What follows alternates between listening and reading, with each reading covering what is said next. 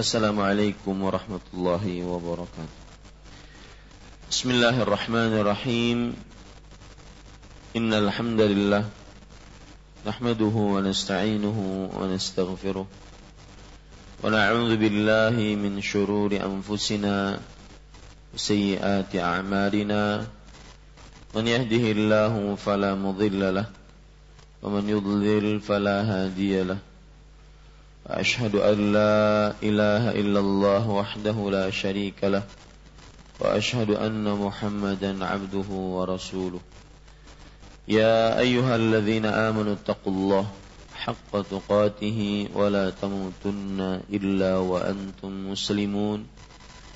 يا أيها الناس اتقوا ربكم الذي خلقكم من نفس واحدة وخلق منها زوجها وبث منهما رجالا كثيرا ونساء واتقوا الله الذي تساءلون به والأرحام إن الله كان عليكم رقيبا. يا أيها الذين آمنوا اتقوا الله وقولوا قولا سديدا يصلح لكم أعمالكم ويغفر لكم ذنوبكم ومن يطع الله ورسوله فقد فاز فوزا عظيما أما بعد. فإن أصدق الحديث كتاب الله وأحسن الهدي هدي محمد صلى الله عليه وعلى آله وسلم وشر الأمور محدثاتها وكل محدثة بدعة وكل بدعة ضلالة وكل ضلالة في النار. Alhamdulillah kita bersyukur pada Allah Subhanahu wa taala pada pagi hari ini setelah sholat subuh hari Rabu 27 Rajab 1437 Hijriah. Kita duduk kembali bersama dalam sebuah kajian rutin membaca kitab Fiqhul Ad'iyati wal Adhkar fikih doa dan zikir yang ditulis oleh Fadilatul Syekh Abdul Razak bin Abdul Muhsin Al-Abbad hafizahullah taala.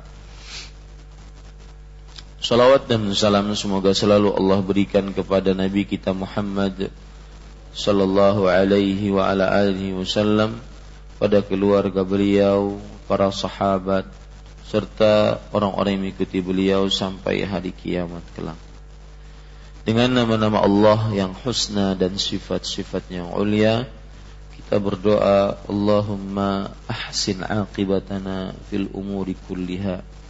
Allahumma ahsin aqibatana fil umuri kulliha.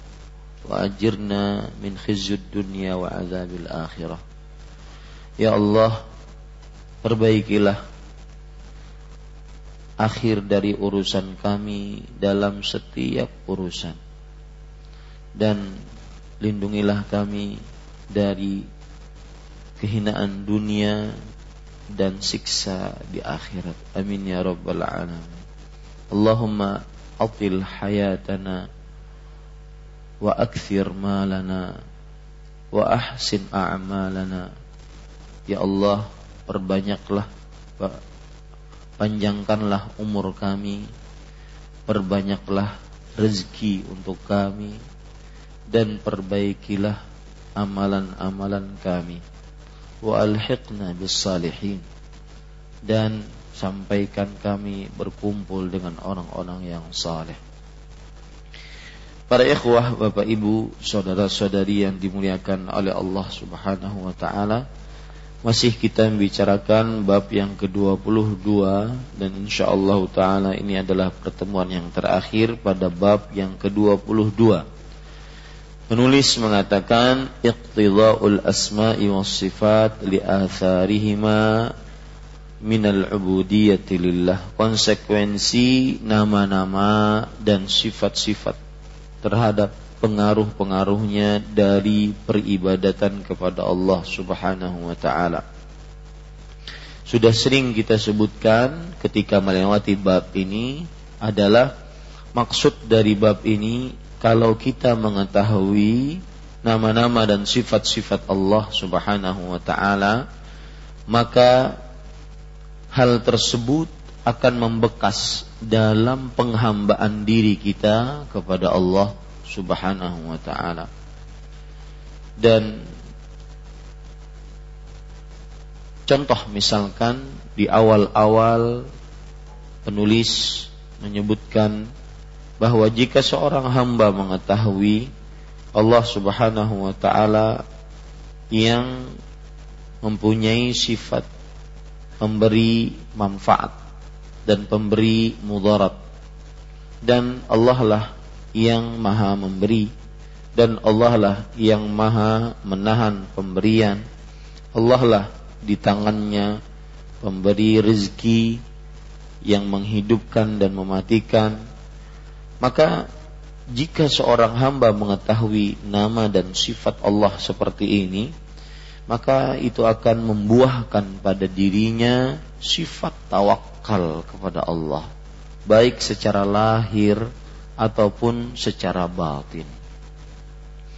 Kemudian juga pada kesempatan yang lain di dalam bab ini penulis mengatakan jika seorang hamba mengetahui bahwasanya Allah Subhanahu wa taala Maha mendengar, Maha melihat, bukankah ini sifat dan bukankah ini nama As-Sami' Al-Basir?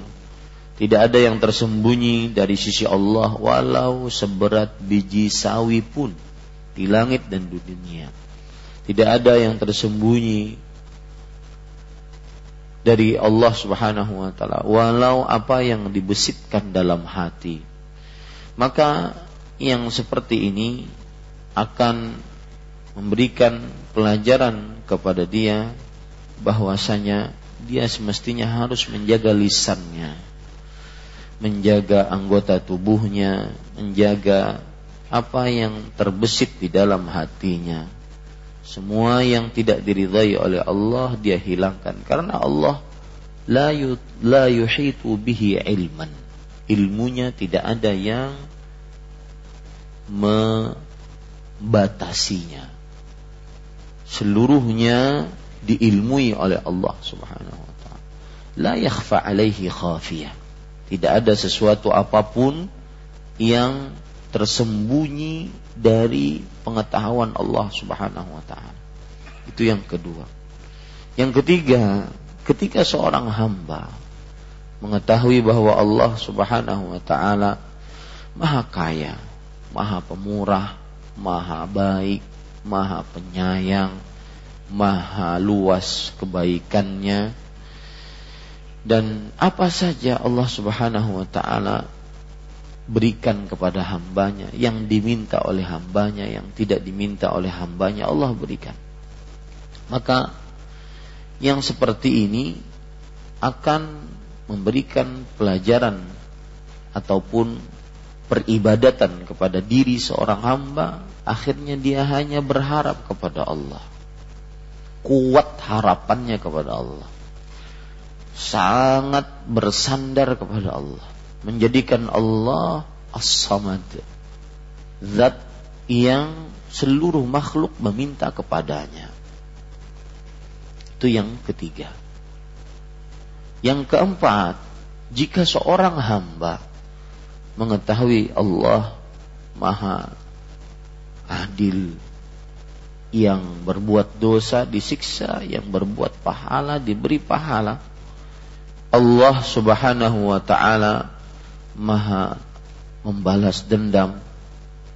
Allah dapat murka, artinya bisa murka, dan Allah mempunyai siksa yang pedih. Maka yang seperti ini menimbulkan rasa khauf, khasyah, rasa takut dan sikap mawas diri, muraqabah selalu merasa diawasi oleh Allah Subhanahu wa taala.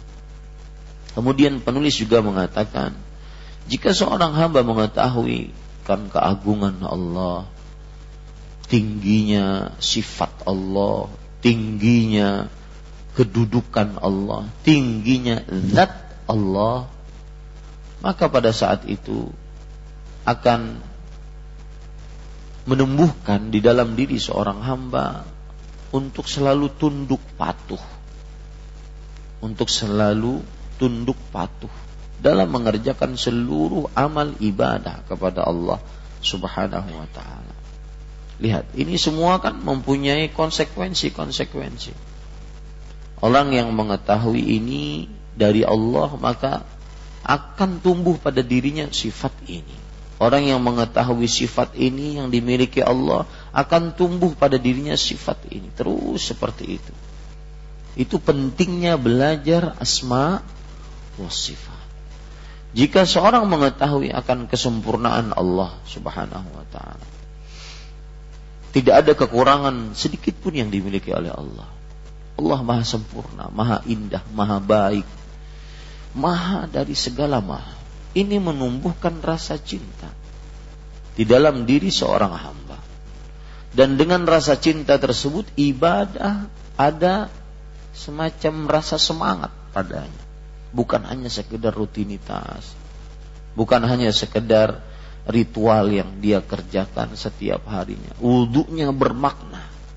Jalannya dari rumah menuju masjidnya bermakna. Bangun subuhnya bermakna. Kenapa? Karena dia mencintai Allah. Kapan bisa cinta kepada Allah? Ketika kita melihat yang indah, yang sempurna keindahannya, tidak ada kekurangan padanya. Ini para ikhwah yang dirahmati oleh Allah Subhanahu wa taala. Maka yang seperti ini sangat bermanfaat. Ini sangat penting kita pelajari asma wa sifat. Karena peribadatan kita akan tegak dengan belajar asma wa sifat. Dari sinilah para ulama mengatakan syaraful ilm bi syarafil ma'lum Kemuliaan sebuah ilmu dikarenakan mulianya yang kita ilmui. Ilmu asma wa sifat mulia. Kenapa? Karena yang dipelajari siapa? Allah yang paling mulia. Nama-nama dan sifat-sifat Allah yang paling mulia. Sekarang kita lanjutkan pada ikhwan dirahmati oleh Allah. Penulis mengatakan di halaman 159 وإذا علم العبد بكمال الله وجماله أوجب له هذا محبة خاصة وشوقا عظيما إلى لقاء الله Apabila seorang hamba mengetahui kesempurnaan Allah dan keindahannya, maka hal ini mewajibkan baginya kecintaan khusus dan kerinduan besar kepada perjumpaan dengan Allah Azza wa Jalla. Ini adalah hal yang sangat menarik, Pak terutama tatkala hati sudah mulai goyah. Jiwa sudah lebih condong kepada dunia yang sementara. Tersibukkan dengan amalan-amalan hanya dunia. Konsepnya cuma dunia. Tujuannya, orientasinya cuma dunia. Maka pada saat itu tumbuhkan rasa cinta kepada Allah. Bagaimana cara menumbuhkan rasa cinta kepada Allah? ketika seorang mengetahui kesempurnaan sifat kesempurnaan zat kesempurnaan nama-nama yang dimiliki oleh Allah Subhanahu wa taala. Dan yang lebih luar biasa lagi, kenapa akhirnya kalau, orang mengetahui kesempurnaan Allah, maka dia akhirnya mencintai Allah. Kemudian timbul rasa ingin bertemu dengan Allah. Karena Allah yang dia sembah selama ini yang dia tidak pernah bisa lihat dengan kasat mata. Tetapi dia merasa sangat dekat dengannya. Semua permasalahan dia berikan kepada Allah. Ini menumbuhkan rasa rindu ingin bertemu dengan zat yang selama ini saya ruku kepadanya saya sujud hanya untuknya saya berzikir menyebut nama-namanya tapi belum pernah saya lihat ini yang menumbuhkan rasa ingin bertemu dengan Allah Subhanahu wa taala. Maka sebagian orang yang dipenuhi dengan rasa cinta tidak akan takut dia mati. Bahkan dia ingin bersegera. Seperti misalkan Anas bin Nadhr radhiyallahu anhu. Tatkala peperangan Uhud, Rasulullah sallallahu alaihi wasallam terdesak. Kemudian beliau waktu itu makan kurma. Kata Anas bin Nadhr, ini kurma terlalu lama untuk dimakan. Akhirnya beliau pun menghadap musuh. Tidak ada pada saat itu kecuali ingin memperjuangkan agama Allah. Makanya tatkala perang Uhud Rasulullah sallallahu alaihi wasallam bersabda Allahu maulana la maula lakum qatlana fil jannah wa qatlakum finnar Allah penolong kami dan kalian tidak ada yang menolong wahai orang-orang kafir Quraisy kalian tidak ada yang menolong yang mati dari kami sekitar tujuh puluhan orang itu di dalam surga dan yang mati dari kalian di dalam neraka ini menunjukkan kecintaan untuk bertemu dengan Allah Subhanahu wa taala. Lihat lagi seorang sahabat datang ke sebuah istana orang kafir. Kemudian dia sampai ke depan istana ada permadani yang menyampaikan kepada singgasana sang raja. Dia naik kuda. Langsung dia tambatkan kuda tersebut di tiang-tiang istana di samping singgasana raja. Kemudian dia mengatakan, "Aslim taslam wa illa atika birijalin yuhibbuna al-maut min al-hayah." Wahai fulan, masuk Islamlah engkau, maka kamu akan selamat. Jika tidak, aku akan datangi engkau dengan orang-orang yang lebih mencintai kematiannya dibandingkan kehidupannya. Ini tumbuh kenapa? Karena rasa ingin bertemu dengan Allah. Kapan ingin bertemu dengan Allah? Ketika dia mengetahui Allah Maha Sempurna. Dan kalau seandainya seorang dalam hati hamba ini ada rasa ingin bertemu dengan Allah, maka keinginan-keinginan dunia yang meresahkan hati sudah selesai. Berkurang. Salah satu pelipur lara kegalauan adalah keinginan kita bertemu dengan Allah. Bertemu dengan zat yang selama ini memberikan makan dan minum kepada kita. Bertemu dengan zat yang selama ini kalau kita punya permasalahan kita langsung menan, menadah tangan kepada Allah. Bertemu dengan zat yang selama ini agamanya kita anut.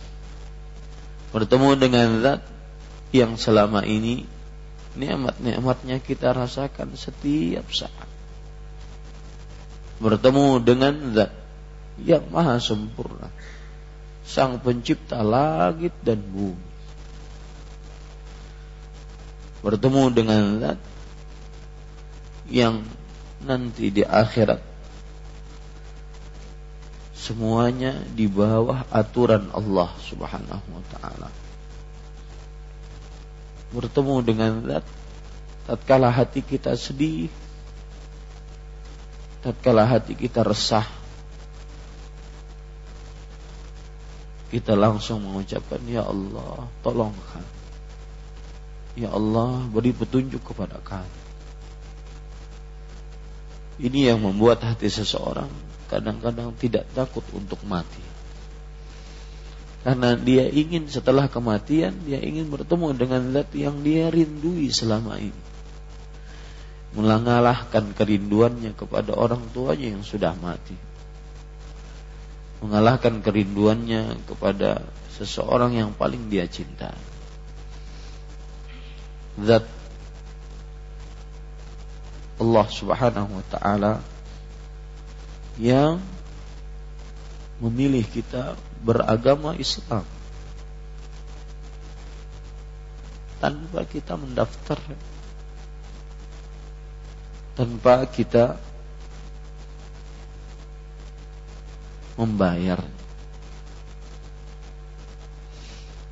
zat yang selama ini memilih kita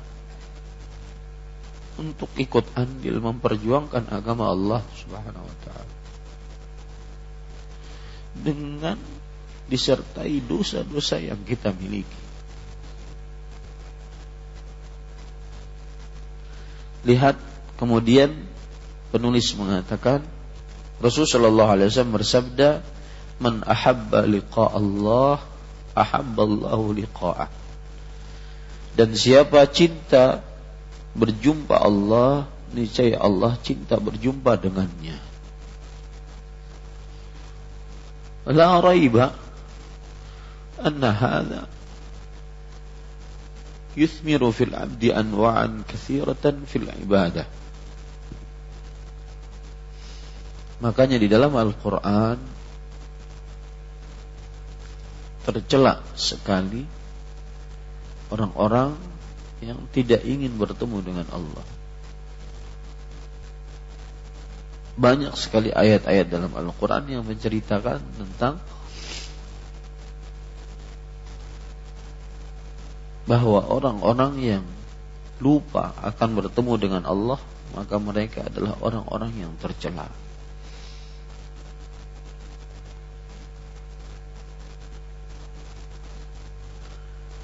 Coba amalkan amalan ini. Tatkala hati kita resah, gelisah, keras. Coba fikirkan kesempurnaan Allah yang kita sembah selama ini. Wa atakum min kulli ma sa'altum. Wa in ta'uddu ni'matallah la tuhsuha. Allah memberikan seluruh apa yang kita minta. Jika kalian menghitung-hitung nikmat Allah, kalian tidak akan pernah bisa menghitungnya. Kesempurnaan Allah dapat terlihat dari kesempurnaan penciptaannya dan kesempurnaannya yang paling dekat ada pada diri kita.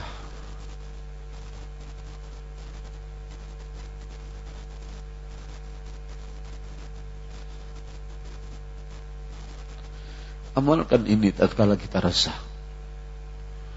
Tatkala kita gelisah dengan perkara dunia. Amalkan bahwa Allah maha sempurna dengan segala macam kesempurnaannya. Maka niscaya kita ingin bertemu dengan Allah. Niscaya kita ingin rindu bertemu dengan zat yang selama ini menyelamatkan kita dari dari dosa kesyirikan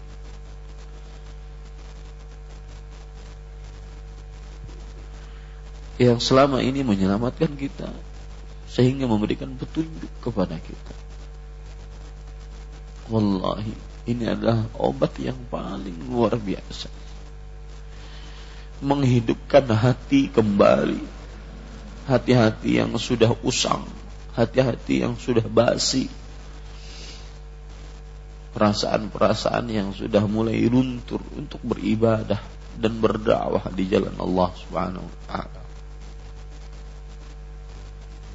Ini yang menyebabkan para nabi alaihi wassalam berdakwah mati-matian. Ini yang menyebabkan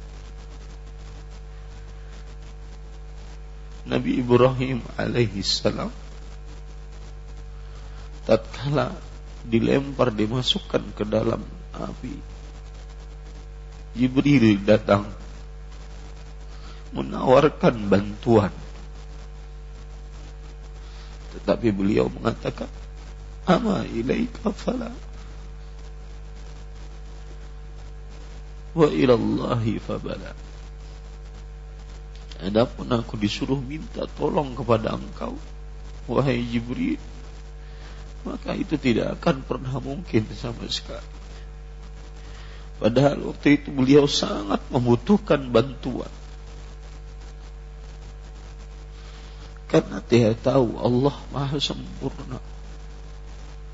Karena Jibril tahu kalaupun mati saya akan bertemu dengan Allah yang saya cinta.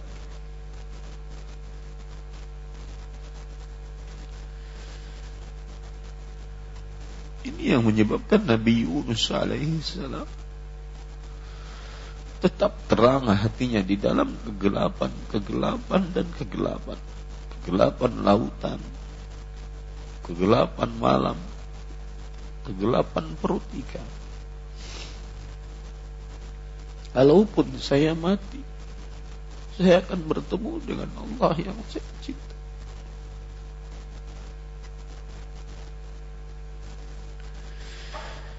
Ini yang menyebabkan seseorang kadang-kadang meninggalkan harta yang diharamkan.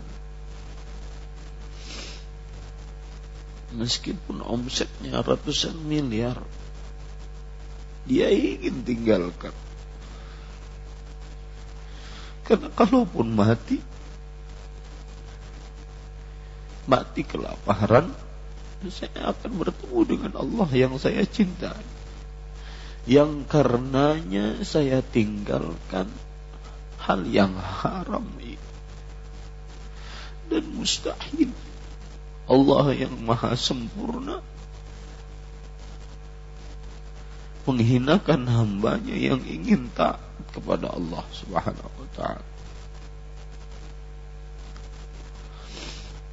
amalan ini indah sekali di dalam hati seorang manusia Coba rasakan. Coba amalkan.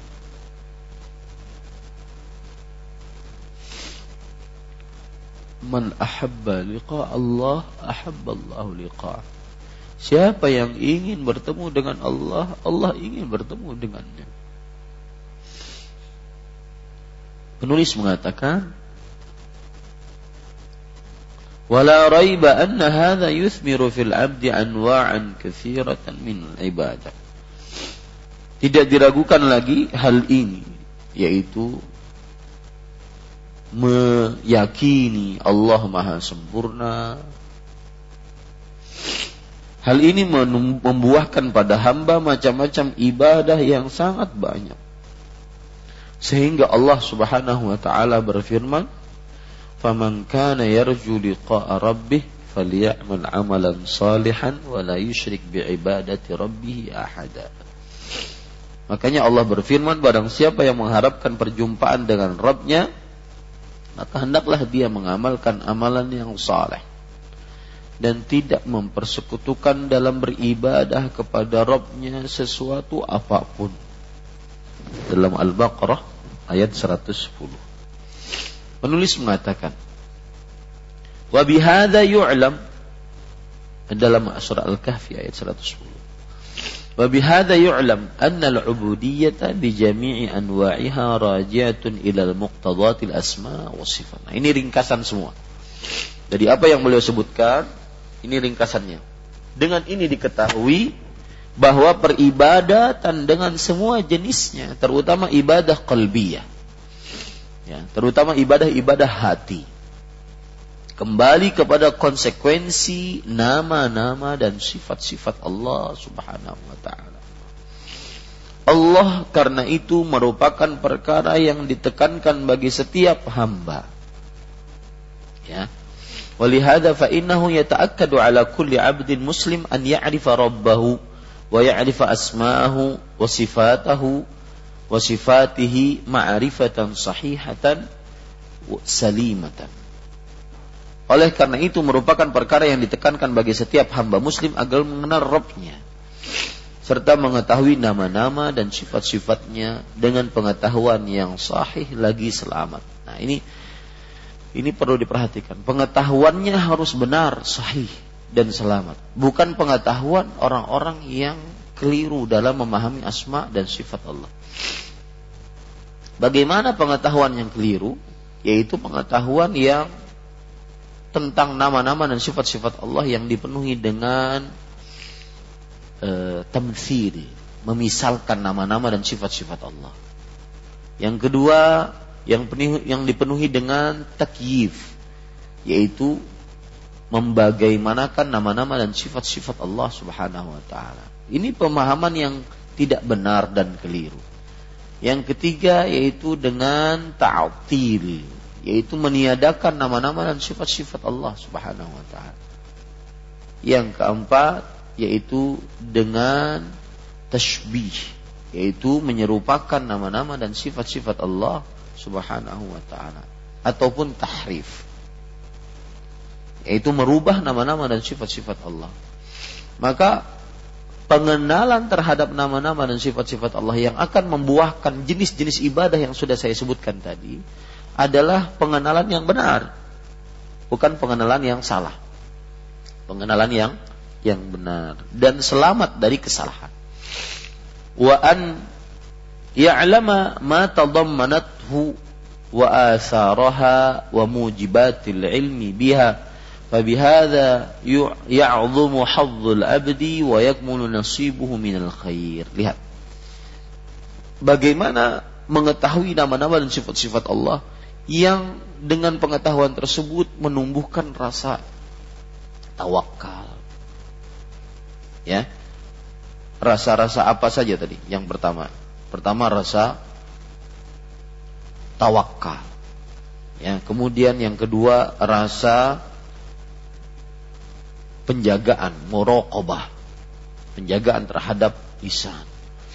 Yang ketiga yaitu rasa takut kepada Allah Subhanahu wa taala. Ya.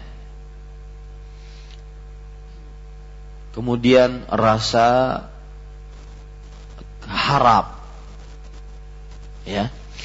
Kemudian rasa uh, tunduk patuh kepada Allah kemudian rasa cinta kepada Allah. Ini lihat, yang seperti ini akan tumbuh kapan? Ketika seseorang memahami asma wa sifat dengan pemahaman yang benar. Makanya penulis mengatakan di sini lihat mengetahui kandungannya, pengaruh-pengaruhnya dan lam ya'lam dzalika lam yakun aliman li ma'anil asma wala mustafidan bi dzikriha ma tadullu alaihi minal ma'ani.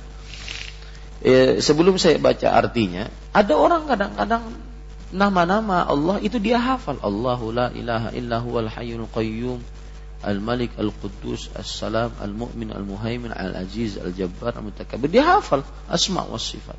Tapi yang menjadi ukuran bukan hafalannya. Bagaimana hafalan yang dia hafal tersebut masuk maknanya meresap maknanya ke dalam hati. Ketika dia meyakini Allah Maha Sami', Maha Basir, Maha melihat, Maha mendengar. Maka yang ada dalam dirinya adalah muraqabah, penjagaan. Nah, ini yang bermanfaat. Nah, itu yang dikatakan oleh Al-Imam Abu Umar At-Talmanki. Beliau mengatakan, termasuk kesempurnaan pengetahuan tentang nama-nama Allah dan sifat-sifatnya yang dengannya orang berdoa, penghafalnya berhak mendapatkan apa yang dikatakan oleh Rasul Shallallahu Alaihi Wasallam. Lihat, ya, yang dengannya dia berdoa dengan nama-nama tersebut dia berdoa. Penghafal nama-nama tersebut dia mendapatkan apa yang disebutkan oleh Rasul Shallallahu Alaihi Wasallam. Apa yang disebutkan oleh Rasul? Rasul SAW bersabda, Inna lillahi tis'atan wa tis'ina asman man ahsaha dakhalal jannah. Sesungguhnya Allah Subhanahu wa taala memiliki nama-nama 99 nama. Mi'atun illa wahidah. 100 kurang satu kata Rasul. Man ahsaha siapa yang menghafalnya maka dia masuk surga. Nah, maksud menghafal di sini bukan hanya sekedar hafalan sebagaimana orang menghafal Quran. Enggak. Tapi maksud menghafal di sini dia menghafal namanya, memahami konsekuensi-konsekuensinya dan akhirnya meresapkan ke dalam hatinya. Ini yang bermanfaat yang kata Rasul siapa yang menghafalnya dia akan masuk ke dalam surga. Itu yang disebutkan oleh penulis ada perkataan Al-Imam Abu Umar At-Talmanki rahimahullah termasuk kesempurnaan pengetahuan tentang nama-nama Allah dan sifat-sifatnya yang dengannya orang berdoa dan penghafalnya mendapatkan berhak mendapatkan apa yang dikatakan oleh Rasulullah. Itu maksudnya. Ya adalah pengetahuan tentang nama-nama dan sifat-sifat dan kandungan-kandungannya yang berupa faidah-faidah serta apa yang ditunjukkannya dari hakikat-hakikat. Sama seperti yang saya sebutkan tadi. Bukan hanya sekedar menghafal, tahu nama-nama Allah ini ya Ar-Rahman, Ar-Rahim, Al-Malik, Al-Qudus. Bukan. Tetapi bagaimana nama-nama tersebut mempunyai kandungan yang dengan kandungan tersebut meresap di dalam hatinya dan menumbuhkan ibadah kepada Allah. Itu yang me, yang akhirnya mendapatkan seperti yang disebutkan dalam hadis. Siapa yang menghafalnya dia masuk dalam surga. Karena kalau cuma ukuran penghafalan semua banyak yang menghafal. Ya, jangan 99 nama. Nomor handphone 100 hafal sih. Ya, ini para ikhwan yang tidak bukan ukuran penghafalan, tetapi penghafalan yang menumbuhkan kandungan-kandungan dalam hati. Kemudian penulis mengatakan, barang siapa tidak mengetahui hal itu, maka dia belum mengetahui makna-makna dari nama-nama dan tidak juga memperoleh manfaat dengan menyebutnya dari apa yang ditunjukkan berupa makna-makna tersebut. Gak manfaat orang kalau seandainya cuma menyebutkan nama-nama Allah tapi tidak meresap ke dalam hatinya, tidak memasukkan kandungan-kandungannya, tidak menumbuhkan ibadah-ibadah dari mengetahui nama-nama dan sifat-sifat Allah tersebut. Ya. Hari Rabu pagi belajar asma wa sifat. Siang nanti ketika jualan curang. Siang nanti ketika bekerja ingin mengambil dana-dana yang bukan dari apa yang di syariatkan oleh Allah Subhanahu wa taala. Ini tidak benar. Ini belajar nama-nama dan sifat-sifatnya tidak menumbuhkan peribadatan kepada Allah Subhanahu wa taala. Ini tidak manfaat dan ini tidak masuk ke dalam hadis Rasul sallallahu alaihi wasallam tadi. Kemudian wallahul marju an yuwaffiqana wa iyyakum li tahqiqi dzalik wal qiyami bihi ala ahsani jahal fahuwa subhanahu sami'u du'a wa ahlur raja wa huwa hasbuna wa ni'mal wakil. Hanya Allah tempat mengharap untuk memberi taufik kepada kami dan kalian agar dapat merealisasikan hal itu. Apa hal itu yang kita realisasikan? Yaitu memahami asma wa sifat, mendapatkan kandungan-kandungannya, diresapkan di dalam hati dan menumbuhkan amal-amal yang ada pada hati kita, pada jiwa kita. Rasa tawakal, rasa harap, rasa takut, rasa uh, muraqabah terhadap Allah Subhanahu wa taala, rasa cinta dan semisalnya. Dan melaksanakannya dengan sebaik-baik keadaan. Dia Allah Subhanahu wa taala Maha mendengar permohonan patut dijadikan tumpuan harapan dan dia cukup bagi kita serta sebaik-baik tempat menyerahkan urusan. Ini alhamdulillah bab yang ke-22 selesai dan insyaallah taala pada pertemuan selanjutnya kita akan membahas bab yang ke-23. Alhamdulillahilladzi bi ni'matihi tatimmus salihat. Segala puji hanya milik Allah yang dengan nikmatnya sempurna kebaikan-kebaikan dan amal-amal saleh. Ini yang bisa kita pelajari wallahu alam wa sallallahu nabiyana Muhammad walhamdulillahi rabbil alamin.